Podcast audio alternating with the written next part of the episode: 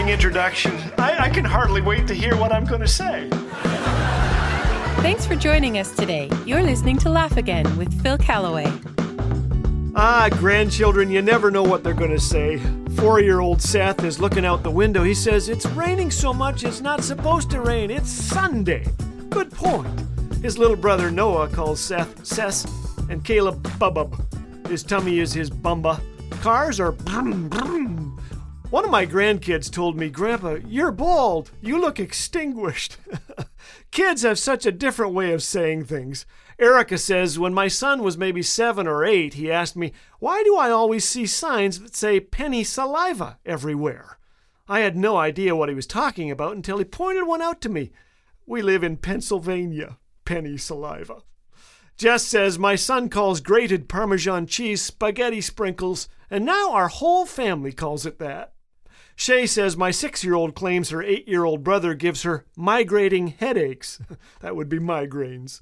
To Tara's little one, detergent is laundry sauce. Claire's three year old calls watches time bracelets. Reminds me of the joke ever try eating a clock? It's time consuming. Do kids in your life say something differently than you would say it? Emily's kids call the washing machine the wetter, as in the opposite of the dryer. Melody's daughter loves salad. Every time they go to a restaurant, she orders leaves and dip. Salad. One lady said both my children were in tears upon discovering Grand Rapids, Michigan was not full of enormous bunnies. Grand Rabbits was how they had been pronouncing it. Alyssa says underground town is what my daughter calls cemeteries, and fooders were waitresses. Sarah says my four year old calls spaghetti Sir Daddy. One little guy calls the Statue of Liberty the Statue Delivery.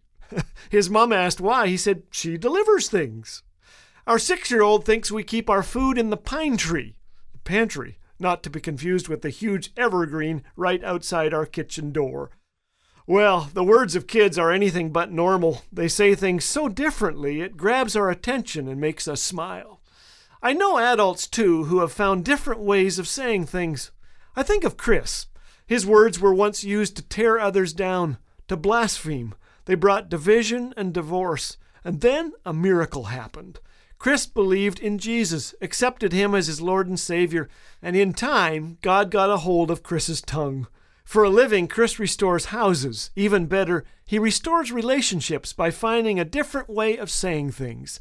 Proverbs 18:21 says the tongue has the power of life and death. May we use our tongues to say things that aren't normally said.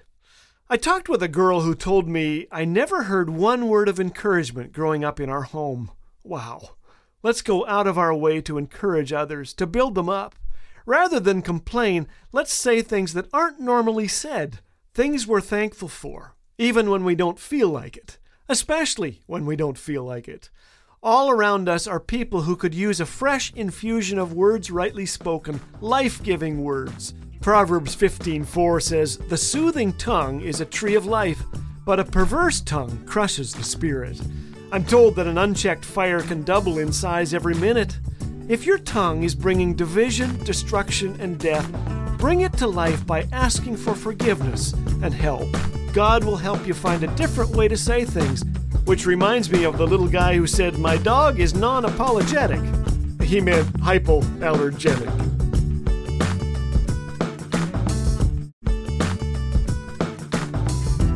Dad jokes, encouragement, biblical truth. What more could you want? If you're enjoying what you're hearing on Laugh Again, we encourage you to share with a friend. The vehicle of laughter and stories of shared struggles open the door for the gospel to be welcomed into heavy hearts in need of the hope of Jesus. So go ahead and share Laugh Again today. It might just leave an impact deeper than you could ever imagine. Laugh Again. Truth bringing laughter to life.